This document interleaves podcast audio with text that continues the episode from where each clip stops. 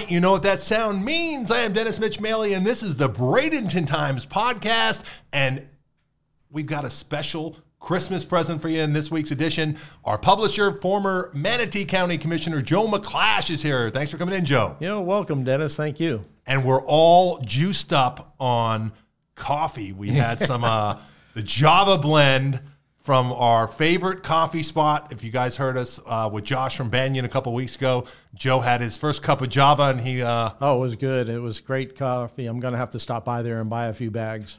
There we go. Um, so a lot going on since the last time we've spoken. Uh, things just keep getting weirder and weirder in Manatee County. Uh, again, we're recording on Friday afternoon. Uh, yesterday, Thursday, we saw what was, you know, to my mind, and I'd love to hear if you have any thoughts on it. I think that was the largest organized opposition to any development in Manatee County history. Yeah, it sounds like it. When you have fifteen thousand people coming on a YouTube channel, it's it's historical. Yeah, breaking records on, on Manatee's uh, YouTube channel. Uh, they might even get to the point where they can monetize it now. well, I, I wish it was for a better reason. Right. Where right. something was positive for the community rather than something negative. Yeah. So what we had was a land use um, issue. It was a land use meeting, and it was a request for a comp plan amendment and text amendment to rezone a large area adjacent to two racetracks in East County, the Bradenton Motor Speedway and the Freedom Factory. Uh, one's a racetrack, one's a drag strip. They're right next to each other, and they're going to build about 4,000 houses right smack dab up against that. And this is a, uh, this is really, the door was opened by the comp plan amendment they made last year, late last year, on allowing for the eastward expansion of Lakewood Ranch. So they did a specialized amendment where they said, okay, well, you could develop east of the FDAB if you meet all these conditions. You know, it's it's one, it's contiguous to to other development. Uh, it is done by the same master development master developer. So it was really done tailored so that really kind of only Lakewood Ranch will be able to take advantage of it. But this is now one of the first real consequences of that vote. And boy, you know, I got got to look at that and say, this is one of the reasons we had the FDAB. This is one of the reasons it was a bad idea.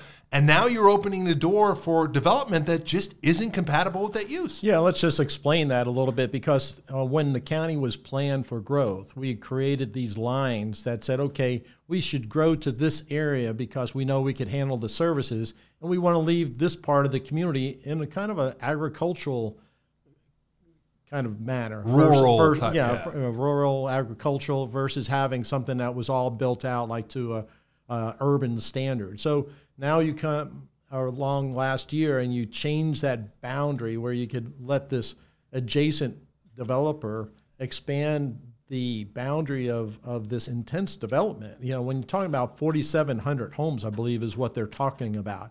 That's that's not a drop in the bucket. I mean, it, it's it's unbelievable you would give that much financial incentive to somebody without an you know some type of return better than oh now we're just going to really do away with a, a, business that's right next to it, this racetrack.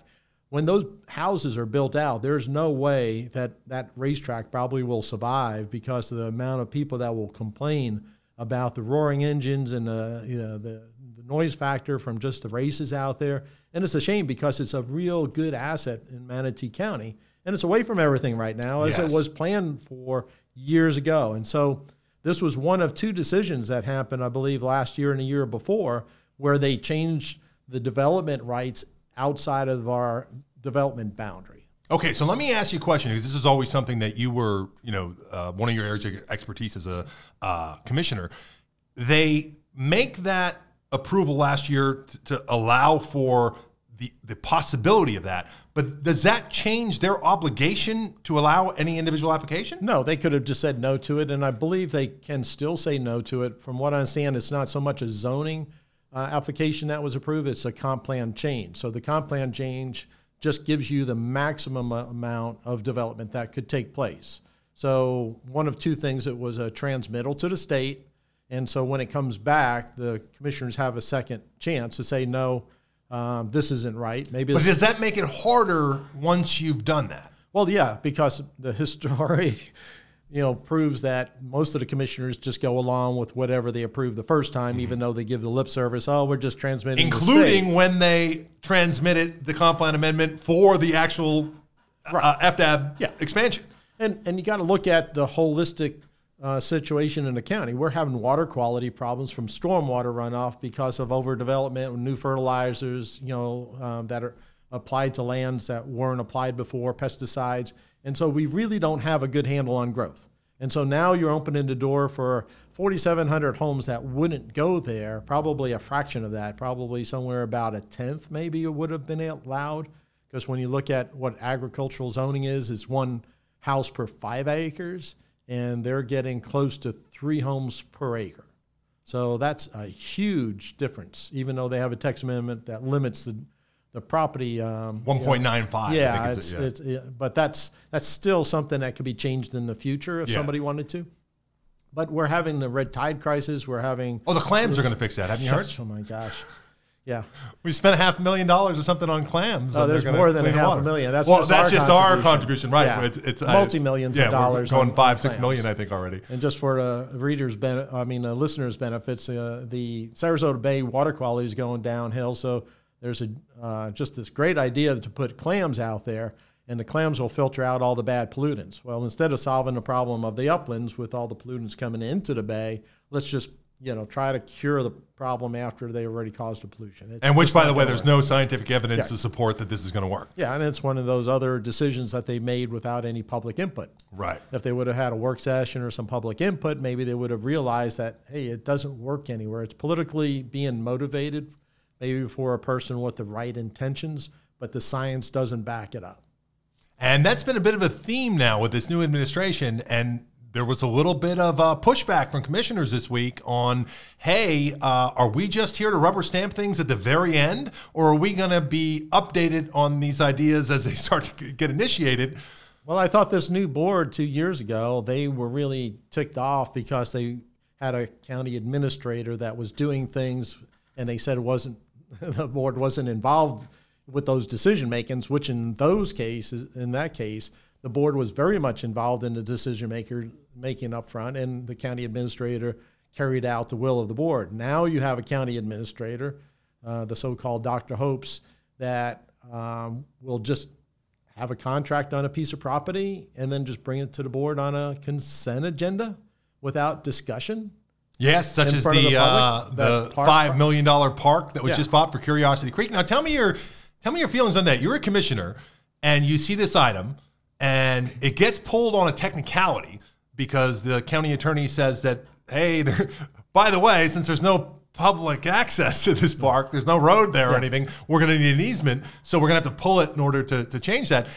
Doesn't that raise a big red flag then to say, hey, wait a minute, um, can we get a presentation or something? Why exactly? Especially if you're the board, who a whole bunch of them came in on the idea that, you know, the Lena Road was a big boondoggle that we shouldn't be buying.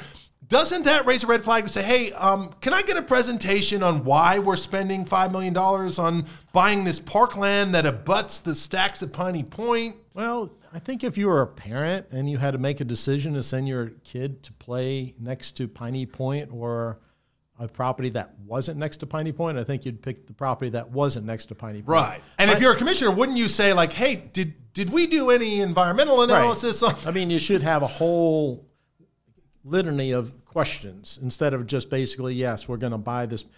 First of all, when you look at the property around Port Manatee, the board's initial um, goals were to transform that property not to residential but to industrial because really when you think about even the Piney Point property and the surrounding properties, it'd be better to encourage industrial property to complement the port because that's where you get the biggest bang for the buck. It'll be worth more money in the future. And instead, you're going to put a county park next to an industrial piece of property that could have more benefits to the community as a part of a port master plan, you could call it that.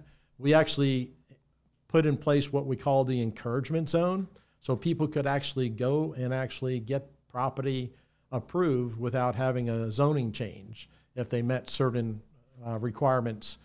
And we wanted to do that so that you could encourage the industrial development versus pushing it towards residential. So this just goes against any type of logic. If you if you're the person that I mean, commissioners serve as the port authority, you would think that they would say, hey, by the way, that is next to industrial property. Maybe we should buy it for industrial reasons, not for park reasons. And they could still do that, but they already bought the property. Um, and it defies logic why you would put a park there. And also defies logic why somebody didn't catch the easement issue before it came to the board. And also defies logic why the county attorney's office isn't included in some of these agenda items ahead of time and he has to catch it at the last minute. But I mean, if you're a property, you have two realtors, uh, supposedly realtors on the board, Kruse and Van Ostenbridge. You know, if they were knowledgeable about the property, wouldn't that be the first question you ask? Because when you look at this piece of property, it's it's surrounded by things that doesn't make sense. You know, Piney Point on one side and the future development houses on the other side, and it's how how are we going to access this? Now it sounds so like let's switch perspectives and say that we're the developer and you're going to develop these houses out there. It sounds like you'd want that buffer between Piney Point and the houses, especially you know yeah. Piney Point just brings up a whole right. lot of bad you know uh, bad vibes with people uh, for good reason. So I would think that if I'm a commissioner, the first question I would ask is hey, it seems like the biggest benefactor of a park going there is the developer themselves. Sure. Why aren't they donating this land to us? And then even at that point, the county's doing them a favor if the county says, well, if you donate us the land, then we've got to maintain it and put it into our parks budget and everything like that. But okay, we'll do like so even donating it sounds like that would be the county doing the developer a favor. Um, but the idea that you buy it off the developer at a premium price, yeah, it just doesn't make sense, uh, especially since we have park plans and the park plans kind of guide what you're going to yeah. do for the next five years. And there was no discussion about this being a needed. Not on the property. CIP. And if anything, you want to have something that's a huge piece of property, maybe 100 to 200 acres for another regional park like, and by the way, the county owns another piece of property very close to it that is scheduled for a park. Yeah, well, it would make sense uh, to actually. That would be better not, sited because yeah. it could be accessible by more of right. where the development is. And then you have to question if there's development approval on it, and they got development approval with that being open space or whatever space that was counted towards the density. Th- now, that's there, interesting. Is there a density? There's not. The, so, well, here's the thing. So, my question on it is if you have they're they're building it out to full density already in the in the plan, but they plan for this to be a park. Now, if you sell that land off and you're still developing the same amount of houses, you're actually increasing your density. Yeah, right? you, you should have to go back and get a new development approval, which has not happened. Yeah. So I mean, it's it's it's just a snowball issue. You know, when you make one bad mis- decision, then it leads to you know bad consequences. And do you think this might have something to do with the fact that we now have without without question, you cannot refute this. We have the most inexperienced administration that the county's ever had, probably since the very inception of county government. And then we also have a historically inexperienced board. This is well, is this the most inexperienced board you've seen in terms of? Well, it's the most inexperienced board, but it's the most incompetent leadership that we have from an administrative level.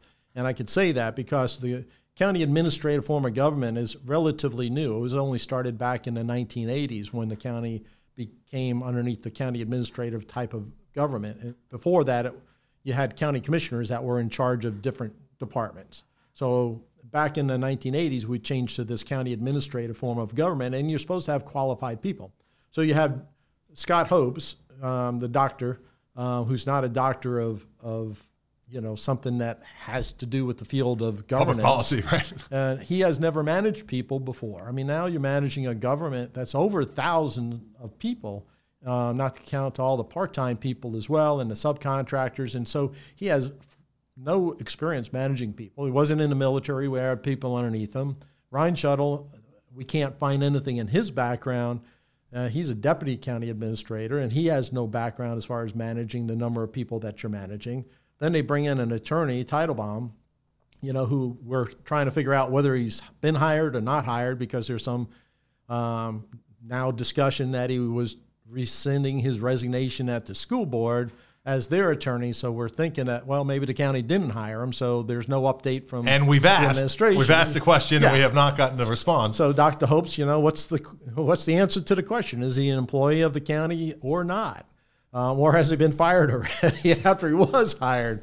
And then you have De Pol, who you know has the military background. She's probably the most qualified person, but as we discussed earlier, she lost a lot of credibility with me when Hopes decided to dump you know the storm debris on the county, uh, school board's property, and De Pol comes out with a recreational agreement that we had back in the 1990s, and say, oh, by the way, this gave us permission to to dump you know yard waste on a school board property without your permission. It's like, no, that's not honest with the people. You should have gone to the school board and said, what does this agreement mean? You weren't back there in the 90, 1990s.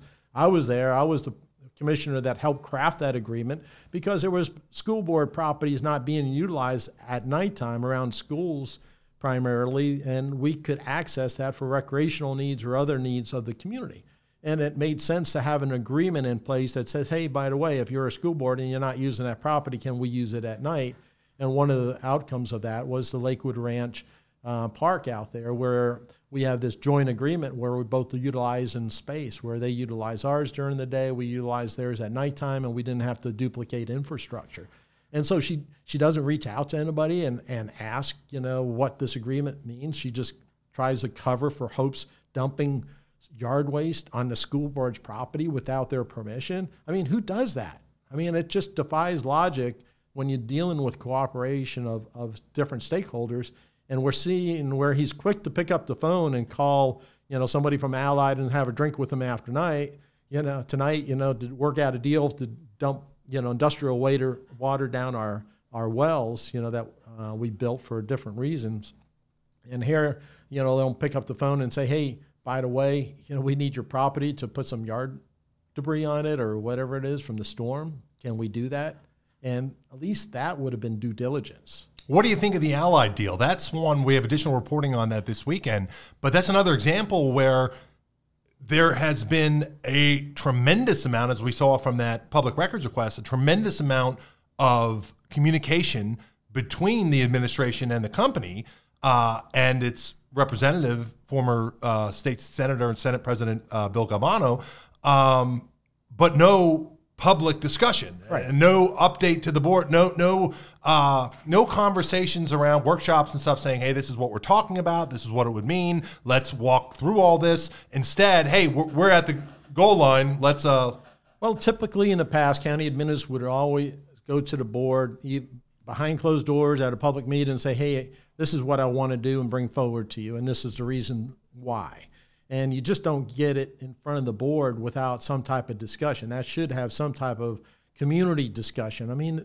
this community is very sensitive about dumping any type of disposal into the ground, any disposable water that's from an industry. You know, we basically have said no, we don't want to do that.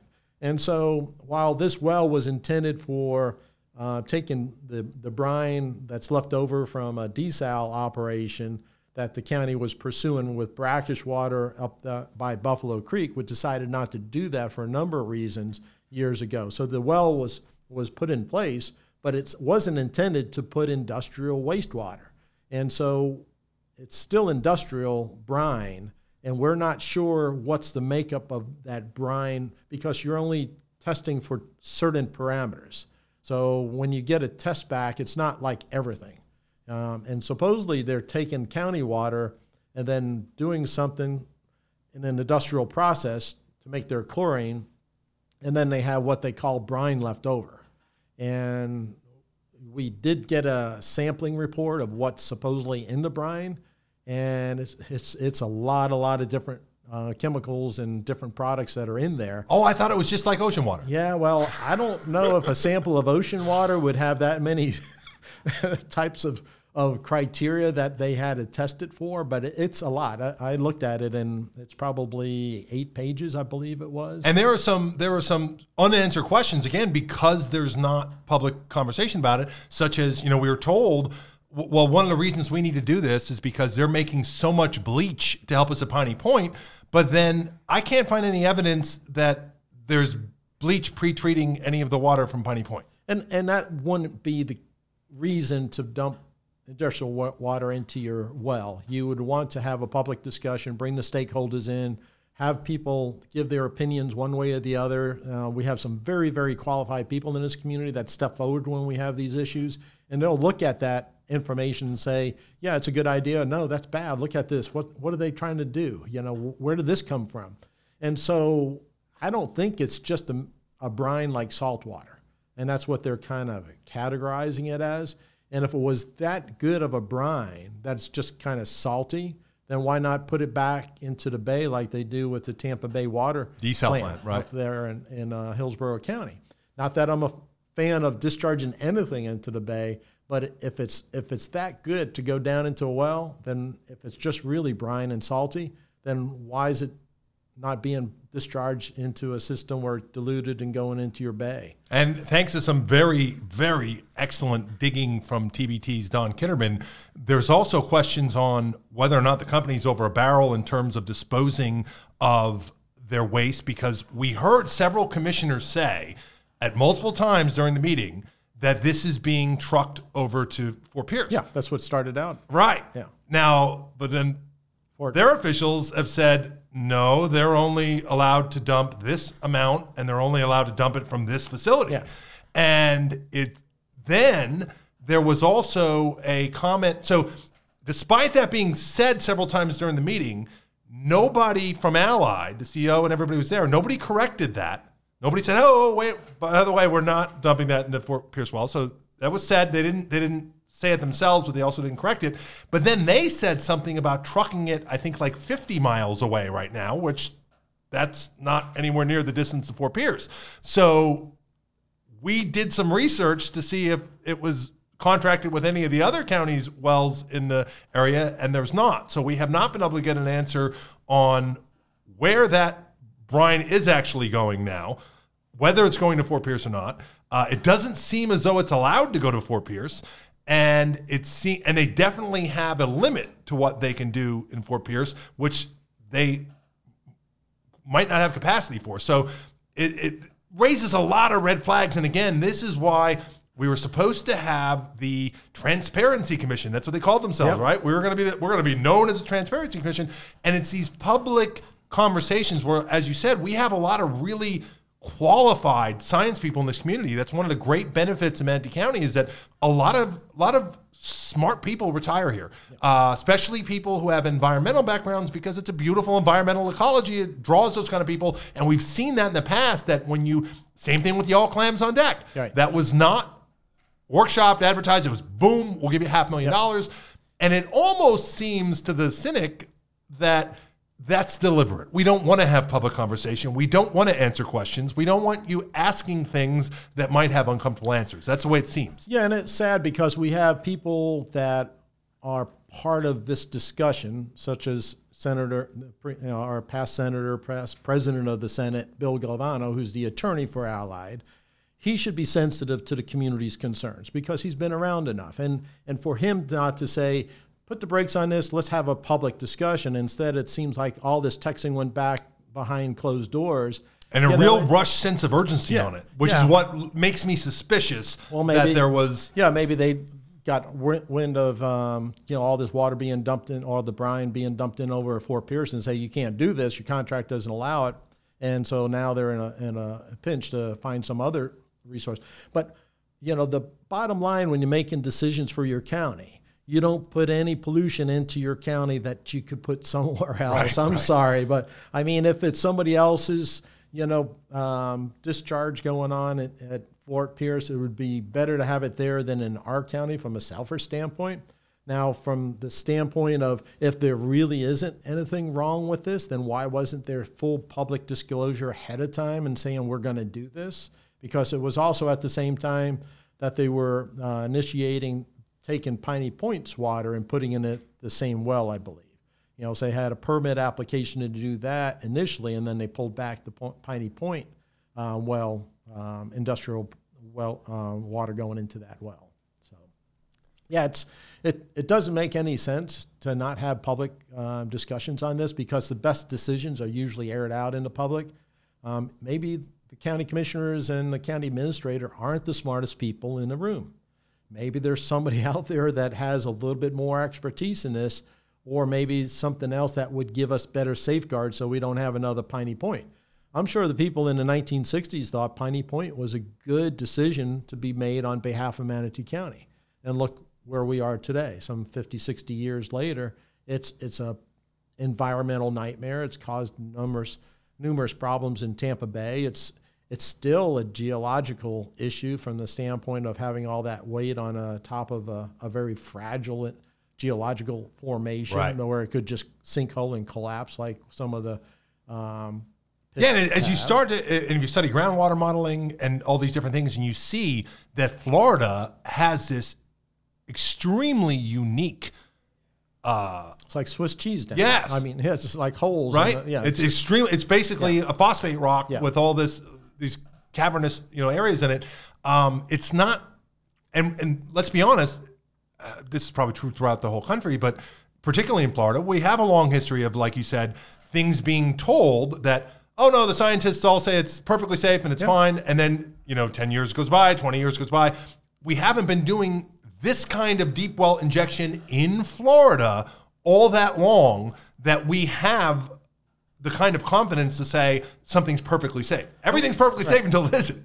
And, and we don't know what's in the water. Like we just had that reporting that we did, I believe, last week on the EPA's letter to the state of Florida saying you're not testing for Yes. these parameters, and therefore you're you're creating a, a public health issue because now we have the the pollutants going into the bays and the bays, you know, waters that the fish are, you know, living in. Now you catch the fish that's polluted and has these different types of, of chemicals in it that we didn't know before that were harmful, but we do now. So if you're not testing for that, you don't know if it's going to hurt you. So it's the same thing with this water, this industrial water that's going into the ground. If you don't know all the parameters that you should be testing, then you know you're not going to be able to provide the safeguards for your community.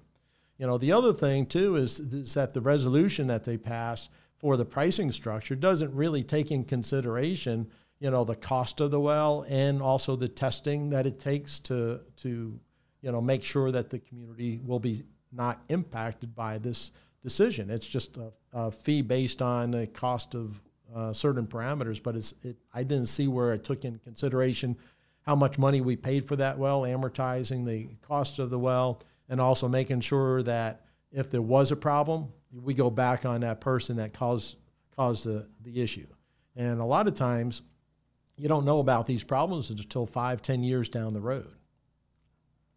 Very, very interesting. Let's move on to the realignments that we've done. So, a lot of uh, extensive measures passed last week in terms of widening roadways, and it's going to involve a fairly considerable amount of public takings of, of private property. Yeah.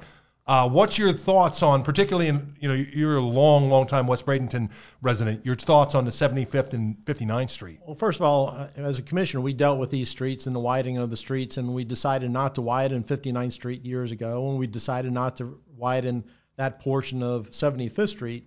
And it's because you want to maintain that community character. If the community character doesn't mean anything, then just sure, four, four lane the heck out of it. You know, take properties, harden harden the, the the the area so it doesn't look anything like it looks now, and then put the community through two years of of intense construction in front of their homes, and and so so it's just a nightmare. And so, what's the gain? Do you save time? And the problem with 59th Street and 75th Street, it's not the two laning of the roadways, it's the intersections. And they don't even have a really good handle to fix the intersection. Right, so right. right now, you should be fixing the intersections. The intersections were targeted to be fixed years ago. Yeah, it's difficult, it's costly, but that's where your best money should be invested. I mean, when you look at the intersection, even at 75th Street and Manatee Avenue, the amount of cars that are backed up on the through lanes going towards the beach because there's not enough turn capacity to Yeah, turn yeah. left going onto 75th Street. Or if you're on 75th Street, you know, they don't have two lanes of, of turn like you do at Right. So you, you end up Street. having people that are trying to go straight, caught behind people that are Yeah. waiting to get into the turn lane. And we're seeing it all over the community. It's like nobody has any logic or, or talent anymore with transportation, but you fix the intersections first. And then if you have a problem, you go to the roadways. But, you know, years ago, I went to this uh, one seminar that I thought you know, maybe the advice was not that great. It was a planner that uh, going around the whole country and it says the most efficient roadway is one that you have about a 35 mile per hour speed limit. It moves the traffic more efficiently. And I thought, this guy doesn't know what he's talking about. If I go down the road at 60 miles an hour, I can be more efficient. But the spacing of the vehicles and all that, and, and then you take a look at the safety factors. So when you take 75th Street, for an example, you have the two lanes. Everybody kind of gets behind each other. We go a little slower. And then you widen out to four lanes. It's the same number of cars. You know, they're spaced out less and they go faster. And then try to cross over, you know, between one side of the road to the other. You know, it's, Right, it's like right. almost 100 feet that you have to Yeah. cross. You'll have to have a red light everywhere where there's yeah, any where, right? where like the 75th Street, the concept there, one, we protected Village Green, which was Village Green will get impacted tremendously, as well as some of Palma Sola Park, two historical neighborhoods that you want to maintain. And the juice of the squeeze, you know, is it worth it? So what are you going to gain? You gain nothing as far as time of travel. So it's not about a level service D sometimes or level service F you know, our roadways on Cortez and Manatee Avenue, they should be expanded, but we constrained them years ago because financially it, it would cost millions and millions of dollars you don't have, and then it would ruin the businesses that you have on those roadways. And so we didn't ex- ever expand those roadways. You have to live with what you have when you have a constrained facility. And 75th Street and, and 59th Street, you know, the commissioners are talking about we need to do this for growth. Well, what growth? We're we're pretty much Goes maxed out, out, yeah. over here in the west side of town, and 59th Street dead ends into the water tower to the south. It pretty much dead ends into the built-up community, you know, to the north. If anything, get the sidewalks installed that you promised the people and beef up the intersections and call it a day and save yourself like 30, 40 million. So if you're going to be a true conservative, maybe you should look at doing more with less, you know, because that's not what they're doing. And it's going to ruin the community's quality of life. I mean, it just absolutely destroys them. Now, there's some tweaks they could do, uh, but years ago, 59th Street uh, was slated for the same thing. And, you know, the engineers are sometimes pushed, you know, to do this by their consultants. And the consultants will always come back with, you know, you need to do more laneage and this and that because they make more That's money. what, yeah. I mean, the consultants make money. You have a hammer, you see nails, right? Yeah, I mean, you know, and it's up to you as a commissioner to say, you know what, you know, even though this may be needed, is it going to really do anything for my solve community? problems. Yeah. And is it going to create more problems than Yeah, it solves, right? and and I guarantee you, if you fix the intersections first, you would not have to do these expanded roadways. And if you expand a roadway, what are you going to get? You're going to get cars that don't have as much distance between them and going faster in front of residential neighborhoods. And somebody is going to get killed more often or lame more often. Now we also got a little preview, um, perhaps accidentally. Uh, one of the one of the benefits to our, our county commission chair is he he, he has loose lips on the dais. Oh, yeah, often. we, we, we heard that uh, one of the road projects is is uh, almost sure to go through because uh, Pat Neal bundled six hundred and fifty thousand dollars for the governor, and he's going up and lobbying for himself. So don't worry about that one. Uh, that was just one little nugget, but the Yeah, that was for Moccasin Wallow Road improvement. Yeah. And, and let me just say, this drives me crazy because we're supposed to have impact fees to cover the cost of developing roads that are responsibility of development. And if you have impact fees set high enough, you wouldn't have to go to the state. You wouldn't have to spend our local resources. The development's contribution would have been enough to carry that forward. As a matter of fact, back before 2008, the developer was going to actually build out those roadways. And now the county is going to take on that responsibility. And the sad part is, is that it's a good example of how we're using other resources than impact fees that are improving these roads and they're totally a developer responsibility. 44th Avenue is totally a developer responsibility. What it sounds like you might be saying, Joe, and correct me if I'm misinterpreting it. It sounds like you might be saying that the same dynamic that Commissioner Van Ostenbridge was describing in Tallahassee is probably benefiting the uh, the developer in question, Mr. Pat Neal in Manatee County as well. Yeah. Uh, he said the quiet part out loud because it's like, well, if you, if you give money to the governor, you're going to get what you want. It's like, oh, and he also gives mum, money to the commissioners quite generously. So that might be the reason why uh, why, why those changes are, are happening. And we're just not picking on Pat Neal. I mean, Van Ostenbridge basically said he pretty good friendship with the governor, and he contributed that six hundred and fifty thousand somewhat dollars. So when you look at how much money the developers give county commissioners to get elected collectively, I would say it's more than six hundred and fifty thousand dollars. It's probably closer to a million dollars. And so, do the developers expect the county to build roads like Moccasin Wallow so they don't have to pay the extra impact fees?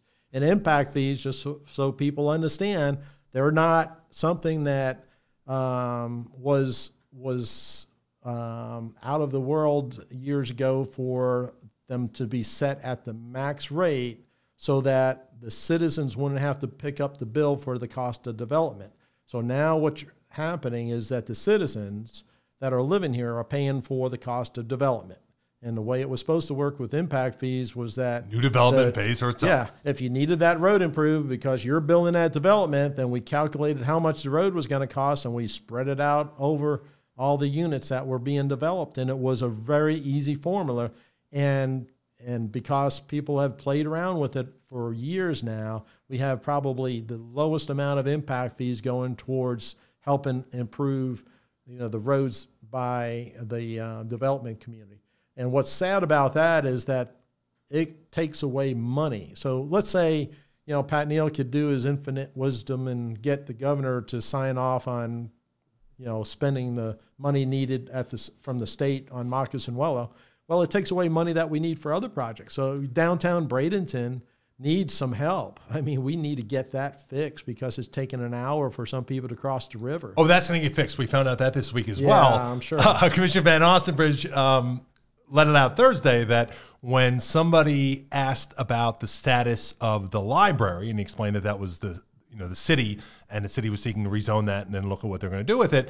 Uh, he did then, you know, the next thing out of his mouth was that. Uh, Mayor Gene Brown is in the process of trying to maximize the height and density all throughout the downtown because if we build it out all the way and put everybody down there, they'll live there, they'll work there, and that will solve our traffic problems, Joe. Well, spoiler alert, it's, it won't. You Yeah, mean if we put just a whole thousands and thousands and thousands of additional units downtown where it's already complete gridlock for about six hours each day, that won't solve the problem? no, I don't think so. I think about. Uh, You think it might actually worsen it? Yeah, it probably would make it worse because you're going to take up a lot of space as far as uh, people needing to get out of town every once in a while, and they're going to compete with the people that are trying to get through town.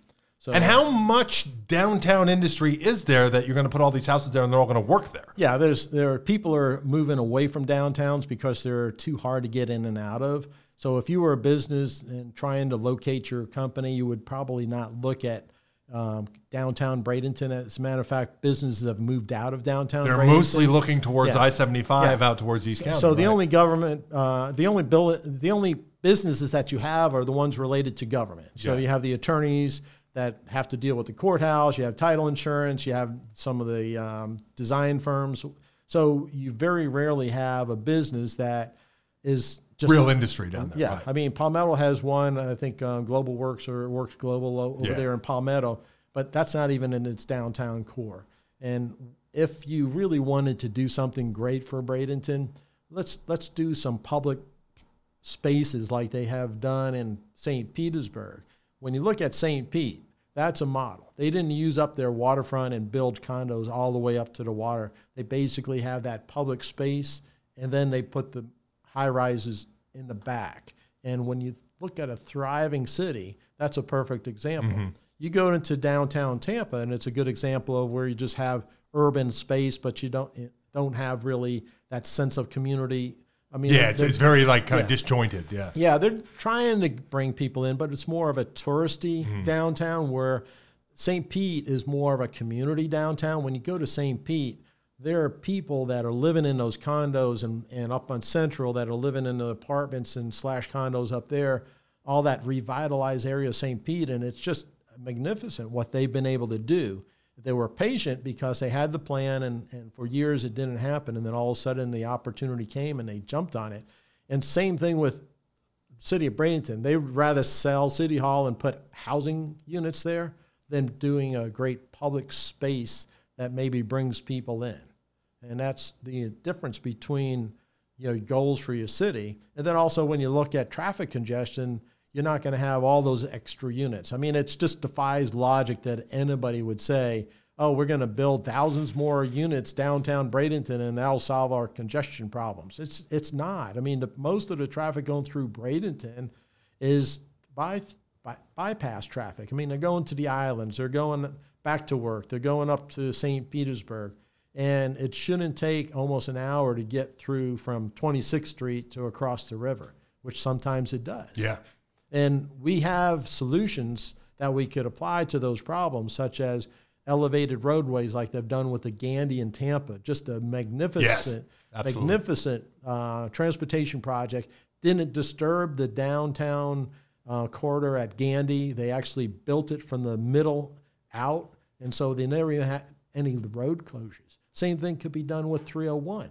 And we got to get some leaders that are talking about this stuff because it'll take 15 years From when it you done. start to get serious about it, and there's not even real discussion about No, there's not. And we're supposed to have a corridor study that's gone on since 2012 that, again, no leadership. I mean, it, and that was Yeah, the most we get is lip service about that downtown pr- problem. And I'll tell you, getting out of here and trying to cross through anywhere in Yeah. the corridor, it's really about, uh, especially on a Friday, but like three, four hours. Yeah. It is com- failed intersection after failed intersection every direction Yeah. and no way through. And then when you look at that and say, how is that encouraging people to now come and utilize those businesses and those spaces? Of course it's not. Yeah, and and years ago there was a, a CRA director, one of their community redevelopment directors, that said congestion is a good thing for our downtown. Yeah. Well, I hope remember it's a that. good thing Yeah. because I mean it's it's it's getting worse. Right. You know uh, what I want to do when I'm stuck in complete gridlock? Find a place to park my car and get off and go into Yeah. the business Yeah. and stay there longer than I have to. Instead, I'm I'm you know white knuckling the wheel, you know, cursing in my head of get me out of this. And how many people are really violating the rules of the road by trying to merge Oh, no into doubt. a lane No that doubt. they shouldn't be merging from, and it's creating a dangerous situation. And the city leaders and the county leaders can't get their heads together to. well, I think that's where solution. not only lack of leadership, that's where when you're talking about just lack of experience. Right. I think, and and as you know, and this is something that as a journalist I had to learn the the doing transportation is one of the most complex enterprises in all of government. And it has so many moving parts and it has so many different funding mechanisms and restrictions. It's really, really, really hard work that you've got to roll up your sleeves. And like you said, it's not something that you're going to be able to turn around and tell a voter next year what you did. It is, but it is such an important function of government, one of the very most Right. important. And it just seems like with the total amount of inexperience that we have all over the place, it just seems like we we it's just so easy for them to just say, "All right, that's too hard. Let's just forget about it." Let's But they all give a statement, campaign on it, Dennis. They all campaign that we're going to solve the roads problems. I mean, and and yet you know they're focusing on 75th Street and 59th Street. If if you would have spent that amount of time that you focused on roads that don't need to be improved onto 301 and 41 and say I'm going to find a solution, I'm going to make that tough decision, and I'm going to make it this year then we might have some hope that maybe when our kids finally have kids that maybe it's done but i mean it, it's literally 15 years from the time you start a project and get it in a five-year transportation plan to the time that it actually gets built um, so the least amount would be maybe 12 years so anybody that thinks that they have a hope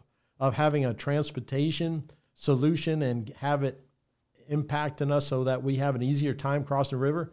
It's not going to happen this year, next year, five years from now, probably 10 years from now. And it's all because the city leadership really blocked the only viable alternative back in the 90s. We were supposed to have the extra bridge going across the river, and the city of Bradenton said, we don't want to have that bridge. And instead, they sold the land that we were supposed to have the bridge crossing as surplus to people that had inside connections to the city, and it blocked us from ever having that opportunity to have a new bridge at the only spot that really it could have gone without impacting any neighborhood like Braden Castle that they try to mm-hmm. put fear into those people. And it would have crossed right over into Canal Road on the other side of the river before all the development took place, and it would have terminated in 275. And so that was the plan. Was that during the 301, uh, new 301? New, yeah. It was right after the new 301 in the 1990s. Okay. And, and the city of Bradenton absolutely squashed the project. And I went around to the cities at the time and I said, if you do this, you know you're casting, you know, the end of any solution to transportation.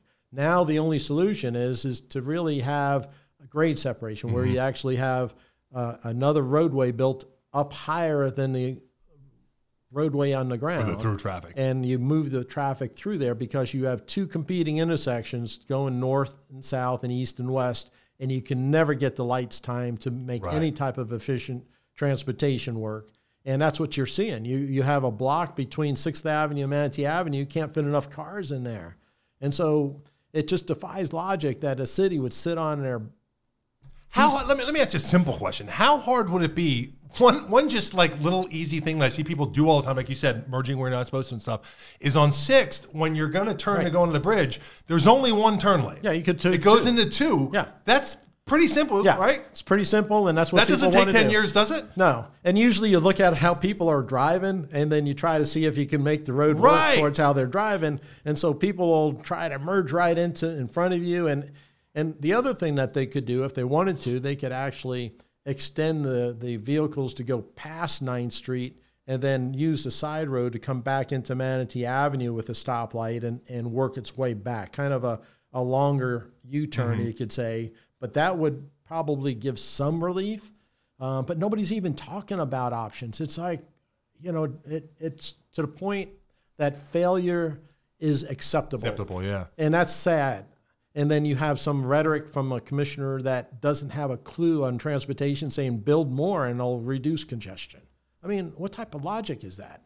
I mean, you shouldn't be in office in office if that's what your, you know, thought pattern is. I'm sorry, but it's just not right. Talk to somebody. yeah, the lack of experience is really really stunning and the other thing is just a top-down control. Like you said, we have a, an immense amount of leadership that doesn't have any real experience with managing large enterprises, let alone in the kind of public yeah. policy they're dealing with. And it seems like the only or the prized qualification is fealty. Will you come in and swear your ever dying allegiance to the, the administrator and fall on your sword and never, you know, uh, uh, raise your hand when you see something that's happening wrong and just let us, you know, control the message and say that we're all doing great and everything's wonderful and we'll cut the backroom deals to buy the parks and to let people dump stuff and do whatever and just trust us that we're the smartest people in the room and everything's great. And when you look at the cost of it to the community, it's it's a financial cost because back in the 2000 area, you only had one deputy county administrator, and that was chain of command. If the county administrator wasn't around, then you had a deputy county administrator to step in and then manage the departments. Then you had like two, and then now we're up to four. We're not sure, three or four. well, we're four slotted. Four we're not slotted, sure if right. there's four hired until we get back communication from from the administrator, um, who seems not to maybe know himself because he would have been able to just answer your email and say yes, he's still on board with Manatee County, regardless if he took his job back at the school board as their attorney. So, but the the cost to the community is is also um, something that you don't always have financially. Um, you have really the loss of uh, this knowledge, this retention of, of, of knowledge that was passed from one person to the other. Good example is when Rob Brown, he was over our environmental programs in Manatee County. Last year, he just was retiring. He, he served his time, 30 plus years, great, great person that was an advocate for the environment, but he was also a, a very knowledgeable person and he was reasonable. Um, you know, and, and he, he created that balance. And so when he was leaving, like last week that he was on the job with the county, I called him up because I had a question. And he says, Well, I'll be here for another few days and I'm out of here. I said, Well, do they have somebody shadowing you? And he said, No. it's like, All right. Um, so nobody's shadowing you. So who's going to do what you're doing? He says, I don't know. This administration it does not have a clue on who's coming in to do what I've been doing. Now, this is a person that was helping us with water quality improvements. Yeah, immense amount of institutional yeah. knowledge. Yeah. I mean, he's been around the block for 30 years, was was there when we didn't even have an environmental department. I mean, and, and you lost somebody like that and you don't have somebody go and replace him. And, and worst of all, you don't have somebody that, you know, hangs out with him for like six months to learn what he knows and pick his brain and go to the meetings that he's going to and try to understand some complexities, which you're saying – things are complex with transportation, they're even more so complex with, with environmental, environmental, solutions. Yeah. And now you have people asking, who do I go to? And I say, I don't know anymore. And we have sad. not been able to get uh, an updated organizational chart from the county either. Um, there was some, there was a statement by uh, Administrator Hopes um, last week where he basically said we've made a change of leadership over parks, um, but we don't know quite how that's worked. I don't know what Charlie Hunsaker's role is right now. I don't think anybody has given a straight answer on that.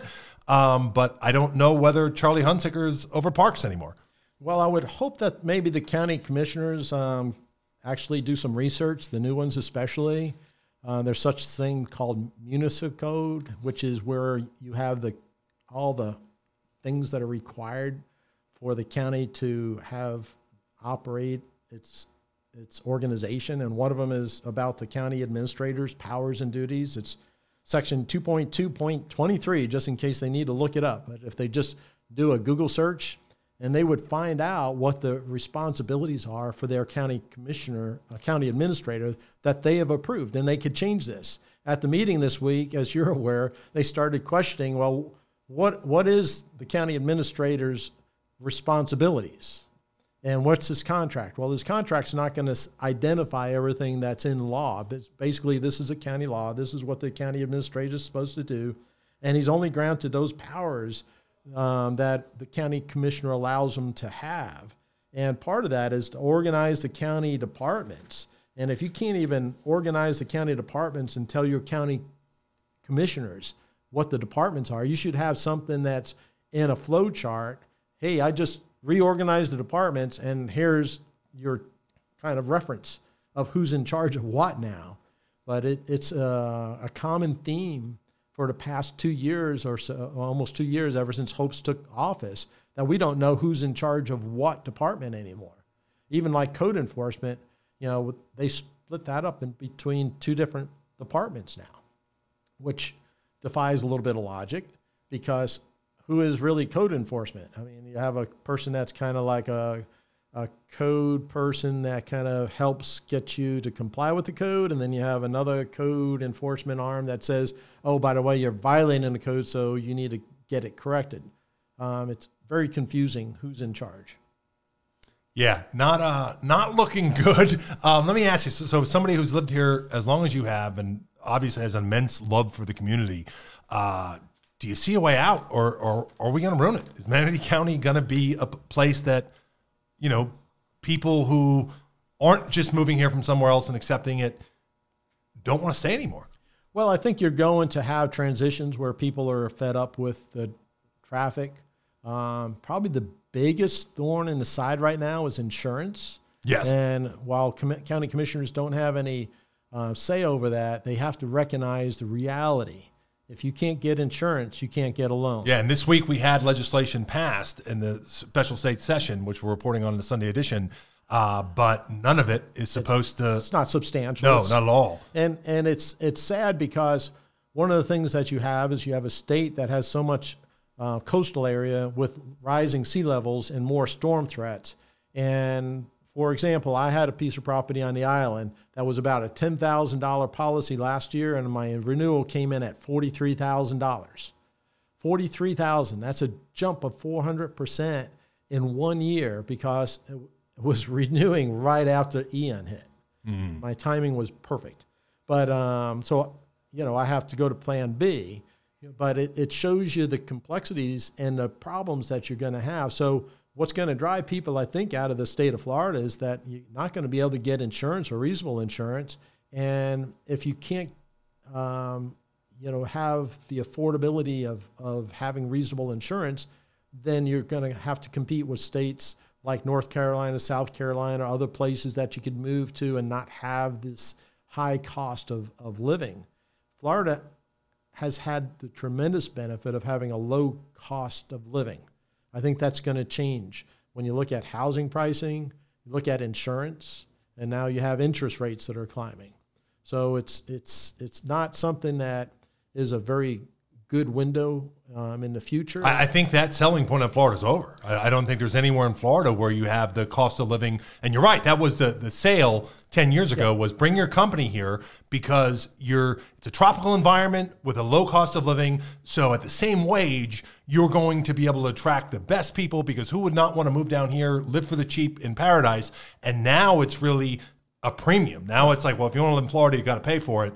And in so many ways, we even have, I think I've read we have the second highest auto insurance uh, in the country. So, you know, like you said, property insurance is hitting you, auto insurance is Right. hitting you. And then because of all those costs, now the services everywhere else. So everything from, you know, dental to getting your car fixed, everything else is also reflecting those increased costs because they're getting hit in the same way. So I think the the cost of living factor in Florida, that ship has sailed. And I don't know that it ever comes back. Yeah, and, and now you have the inspections that are required on, on buildings that I believe over three stories. They have to have these inspections, I believe, every five years. And so that adds to the cost. Yeah. And then now you're going to have the political environment with inside the condominiums that basically you have it with the homeowners associations as well, where people don't want to pay out the extra money. And so now you have the cost of new roofs, you have the cost of bringing your buildings up because the structural integrity might be compromised if you don't do X, which could be half a million, million dollars to a condominium building in the future to get insurance. Uh, so yeah, there's there's some real issues, but when you when you look at um, the overall quality of life in Manatee County, one of the things that we do have, we still have a pretty decent quality of life. We're still providing for those recreational services. Our schools are s- looking like they're heading in the right direction, even though we have the issues going on with the school board environment. I think they're they're hopefully getting better um, in the future. But then again, we have this political turmoil in the school boards where Yeah, the new you know, school board is uh, Yeah, a little bit saucy. They're they're more concerned about what books in the library than they are about you know teaching the students you know how to balance their checkbooks. Right. You know, I'd rather I'd rather focus on the the hardcore of living. I mean, not that you want to have some books in the libraries and exposing children to things, but I think you were commenting with the podcast with with Don is I you know with the internet today and a person's phone they could they could find out and and plus sometimes when you highlight a book that you shouldn't read It's that'll- uh, what that'll call the, tempt- bar, the Streisand effect. yeah. Yeah. that'll tempt the young people. Say, like, "Hey, what's- what is oh, this book?" Right, Let, right. Let, us see what it's about. You Right. know, and and even you know, it, it's it's just the culture wars that we're having that are disappointing. And, and that's really what facilitates everything we're talking about. Yeah. So everything we're talking about happens because people are so willing to engage in this tribal nonsense that they're voting on things that have nothing to do with, hey, does this particular candidate have much experience in, let's say, transportation or let's say environmental issues or whatever? And it's like, oh, no, no, no, but they hate that book in the school and they, they hate Joe Biden. And, you know, we, we had a county commissioner, you know, uh, our commission chair just uh, in Thursday's meeting, let's go Brandon, you know, Yeah. from the dais. Yeah, You know, that, that and kind of. that's not supposed to happen anymore because we're not supposed to have those political type of comments. It's against the civil Right. civility rules. But I mean, if you have the leader of the county commission doing that, then it kind of shows you. But when you when you look at choices, I mean, the community had a choice, you know, for Van Ostenbridge's seat. I mean, he was a realtor that only made like twenty thousand dollars during the best times of of the real estate boom. And you know, when you looked at his financials, Part-time tour guide and, And, yeah, you, who uh, and he was up till recently was working at GT Bray a few years before. yeah, You know, and well, you know, there's there's uh, concerns about how that ended. Um, but you know, when you look at the choice the community had in front of them, they had a financial planner, Matt Bauer, Army veteran, and and what happened was that the Pedicini, you know, um, negative mailing machine, you know, uh, just went after Matt Bauer and tried to make him look like a fraudulent person, and the community believed that over a person that didn't have any qualifications and was just riding on Trump's coattails. Now, if you're just going to have people get and backed completely by the developers he serves now. Yeah, I mean, uh, you know, needless to say, it was the developers that got him into office with their monies and their political, you know, operative. But when you look at choices, rather than hiring the person that had the best qualifications, they believed a postcard coming through the mail. I mean, when are we ever going to grow up, America, and stop believing a stupid postcard that comes in with some disclaimer on it that comes from you know, Americans for good government or take back our government. I mean, aren't we smarter and better than that in this community? And, no. And maybe maybe we can start making a change. Maybe it starts here in Manatee County. That's my optimism. Is that maybe you know the spark that ignites the fire throughout the uh, community, the the whole country. It could happen right here. Maybe we start having people become educated on who their choices are you know, without this postcard mentality or this like, you know, uh, got a text that this person's bad, or you know, we saw in this last campaign. It's pitiful what people are moved by, and and they should know better because if you get a flyer in the mail during campaign season, you should just discount it. Right. And do your own research on the internet. Go to the websites, you know, see what their background is. But, you know, with Van Ostenbridge's rates, you had a person that was so qualified, you know, yeah. and had management experience and a financial planner that is kind of like attorneys. I mean, they have a code of conduct. They can't breach certain things or else they lose their licenses. And you choose a person that was just riding on Trump's coattails at the time. And I get it. You know, that was the, you know, the, the election that, you know, everybody wanted to ride on his coattails. But, you know, at the end of the day, the community suffers. And now you have you know a different administration because you took away all the talent that we had on top and you replaced it with people that are incompetent. I'm sorry, but Dr. Hopes, you're not competent to lead this county. You're not competent to lead my county. You should be removed and, and you know replaced by somebody that has government experience that has the ability to lead 13, 14, 15, 1600 people or more. It's probably closer to 2000 at the it's end over of the 2000, day, yeah. When you look at all the part-time and full-time people. And you know, a person that understands that they need to communicate to this community before they put something on the agenda, you know, with some backroom deal. And that's what's taking place. I mean, when you see the text messages between, you know, our past Senator Galvano, who's our local attorney, you know, and for Allied and and Hopes, it was it was sad that you have a, a person that is from this community, you know, that's a lawyer that should know better, and also a politician that should know better, you know. And I'm sorry, I mean, Bill's, you know, is a good friend of mine, I, but this is, you know, criticism that he needs to hear if he's listening to this. You know, there shouldn't have been an attorney in this town that took that case. I mean, when you have things that don't fit the community's desire, usually attorneys in the past would say, you know what, I'll pass on this representing you. Go find somebody in Tampa that'll represent you. They have plenty of attorneys up there that would represent you on this land use deal or this water deal that you want to put in, you know, really contaminated industrial water into our ground.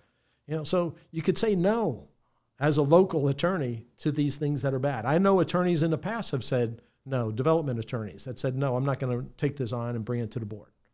You know, so there are people out there that have that type of qualification to say no. And maybe I'm a little bit too optimistic, you know, with, with my, um, you know, feelings that people should do the right thing for this community. But I think that's how this community was built years ago. Um, you had a core of people that were, you know, central to downtown Bradenton when before we had all the expanded areas out to Lakewood Ranch, and they cared about this community and they guided the right decisions and they they they made sure that they coached the new people coming in the right way. And now you basically have the developers and those people that have special interest controlling the decisions. And we need to get back to what the community completely control. And that's what we've seen the last couple cycles is they're not happy anymore with just someone who's agreeable to their, you know, to their business and, and is probably going to vote with them most of the time.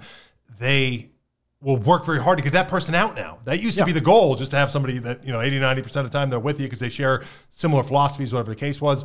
Now it's, no, no, no, I need to call you up. And I need to tell you what I want, and I need to get what I want. Yeah. Period. End of story. And not only do I need to get it, I need everybody to vote for it. Everyone. I don't want six one. I don't want five two. Everybody on board. And now when you have all seven commissioners, not only from the same party, but having the same political consultant, the same backers, um, that's that's why you see this moving so quickly. And unless some of them, I really hope that you know.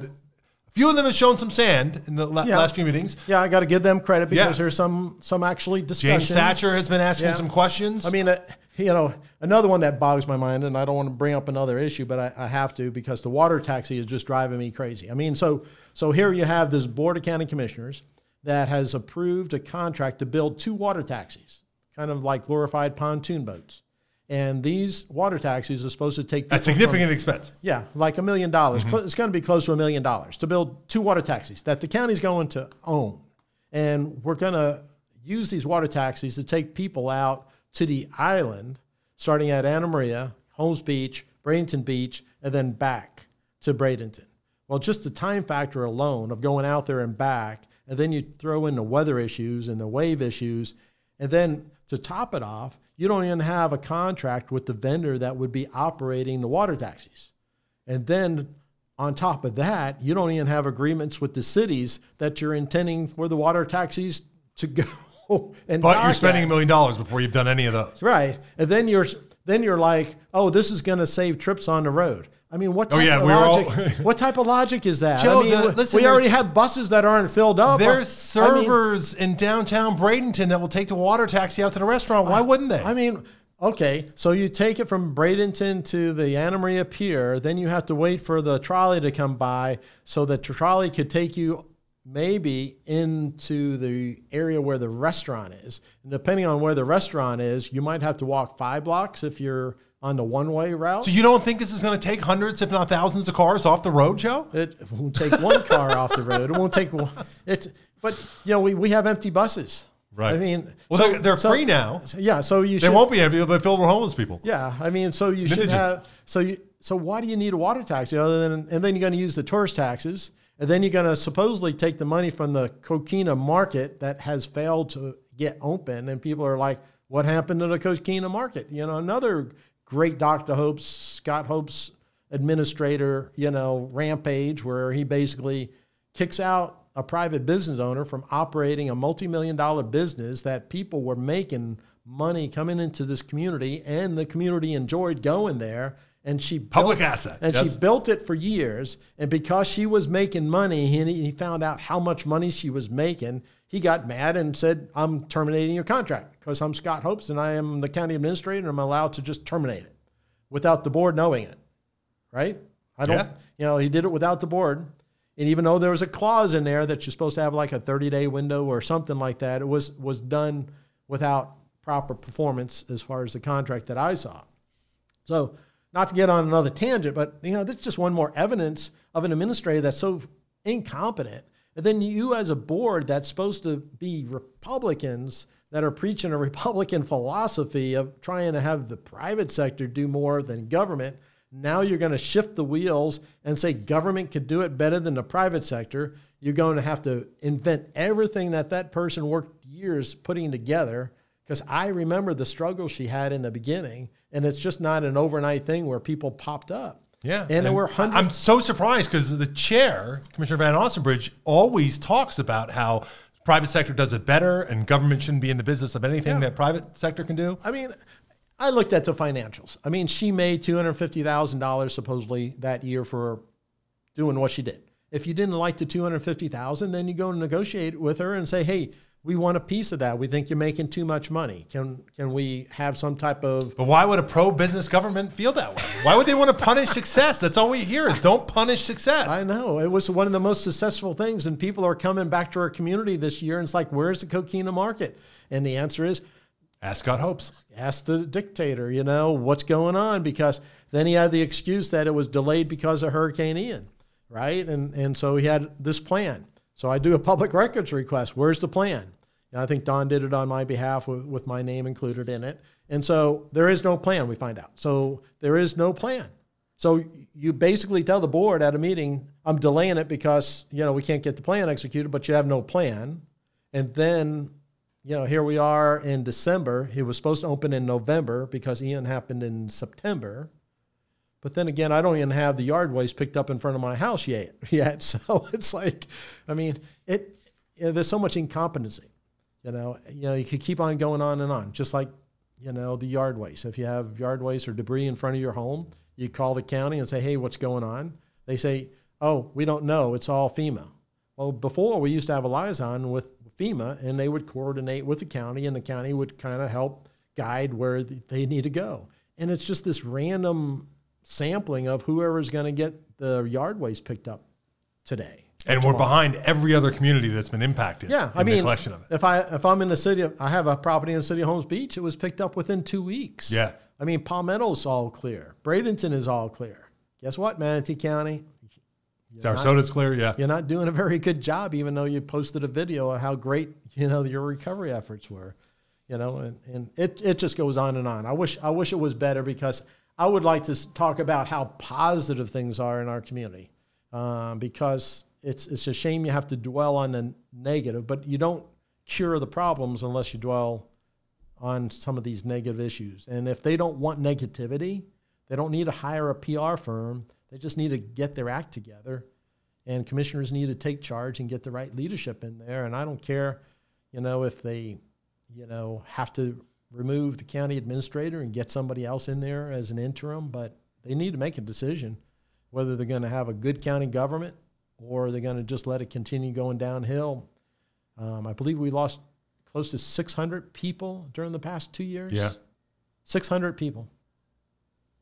Well, I think uh, before they make a decision, they're going to have to check in with Carlos and Pat and see what the see what the consensus is on on Dr. Hopes. But uh, apparently, he's keeping the right people happy because he's still there and uh, the the highest compensated county administrator we've ever had, and uh, doesn't seem to be any um, change in the immediate future. But uh, you're right; I, I, I don't see a different outcome that changes things.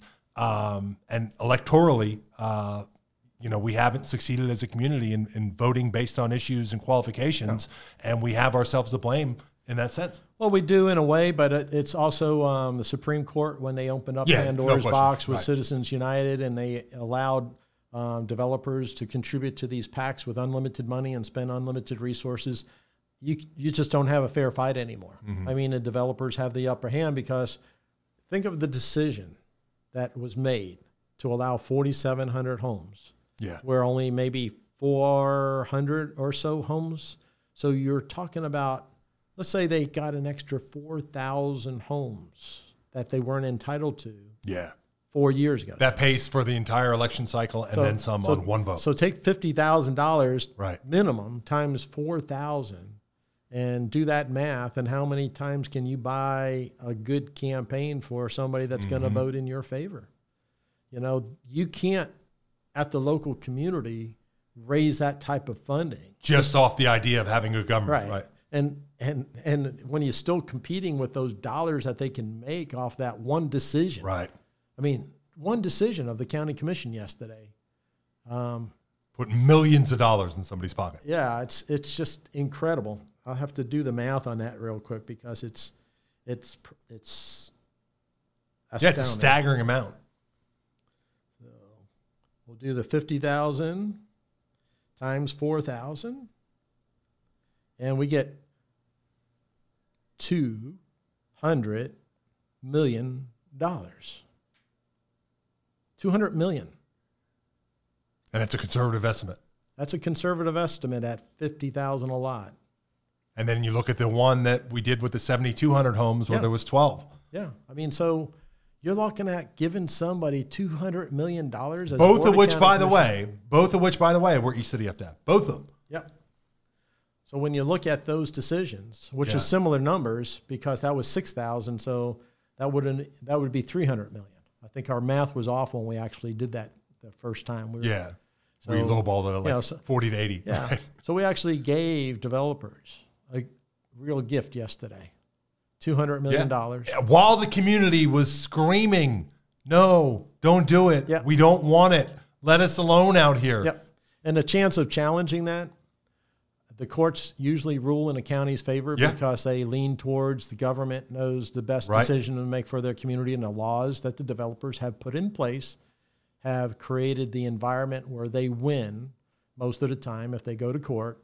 And if you lose, they even have where you have to pay back the developers Yes, fees, legal right. fees now, which wasn't the case back 10 Right. years ago. And that just is going to completely disincentivize anybody but the most well financed opposition. From Well, even if you're well financed, how well financed you going to be Right. competing with a person that just made two hundred million Yeah. dollars of of increased profit? I mean, sure, the homes aren't built yet, but that's the value. Right, They could right. they could go out there and refinance. Well, the other thing is you can go out and not only refinance it, you can just flip it. So Yeah. you have a developer or Yeah. a landowner, like is in the case Well, with the. the- Uh, and that's the what they're one. doing. I mean, Right. they're flipping it to I guess Taylor Homes or or whoever the applicant co-applicant was with SMR. Mm-hmm.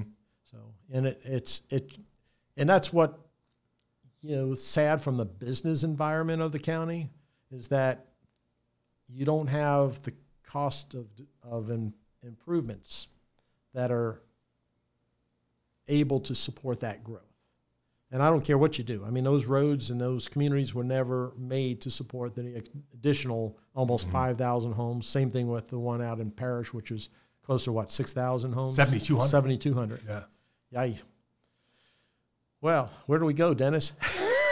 I think uh, I think out of the state at some point, but uh, no, I like it here too. no, I love it here too. And Yeah. you know, I, I only joke with that because I always say it's it's ours, and we're not giving it away. And Yeah. that's what we have to do. Is and and hopefully, I guess I you know I know we said this a lot, and sometimes I feel like Charlie Brown kicking the football and waiting for Lucy to pull it away, but there are more and more people having their own lives directly touched by this. And you see this with the uh, opposition at 59th Street, the opposition at 75th Street, the opposition out on Lorraine Road, the opposition to, you know, at, at yesterday's meeting, the opposition, uh, another item that we'd reported on, the, uh, the development, um, what was the name of it?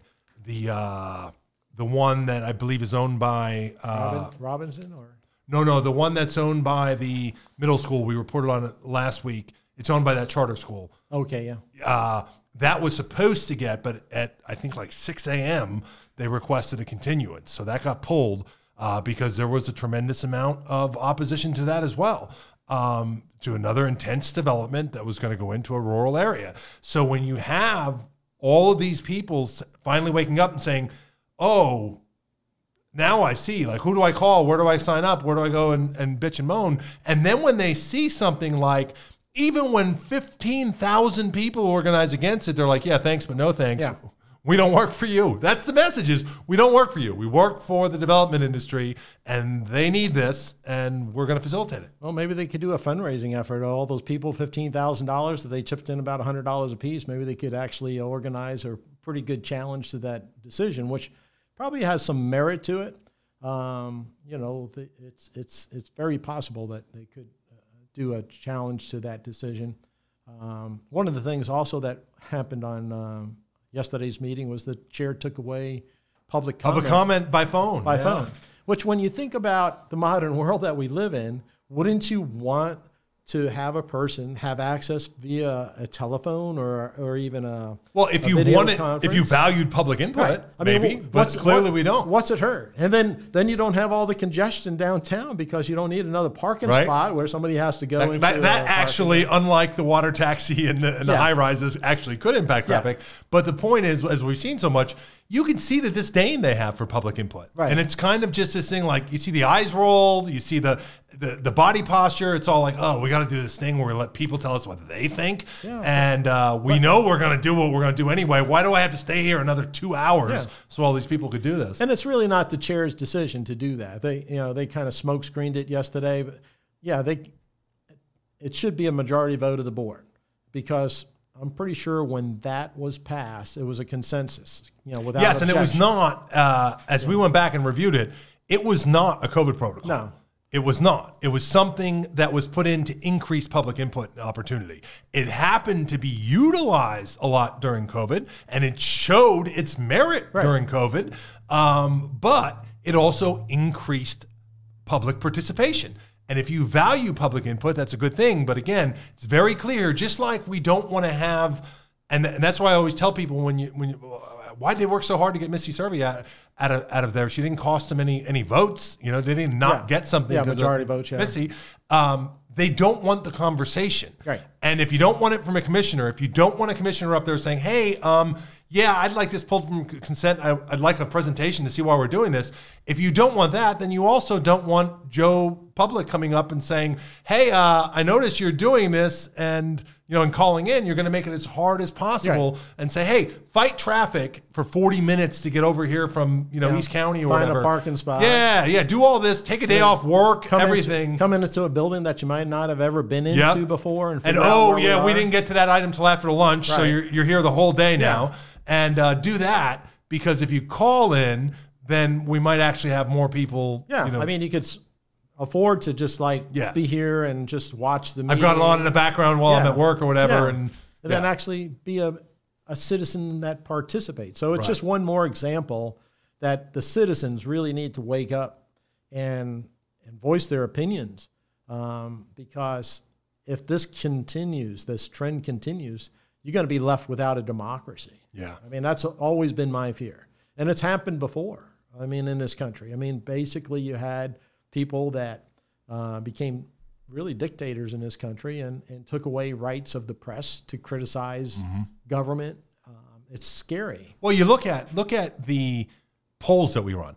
Our polling participation has been really high. Polls and newspapers generally don't get a lot of votes.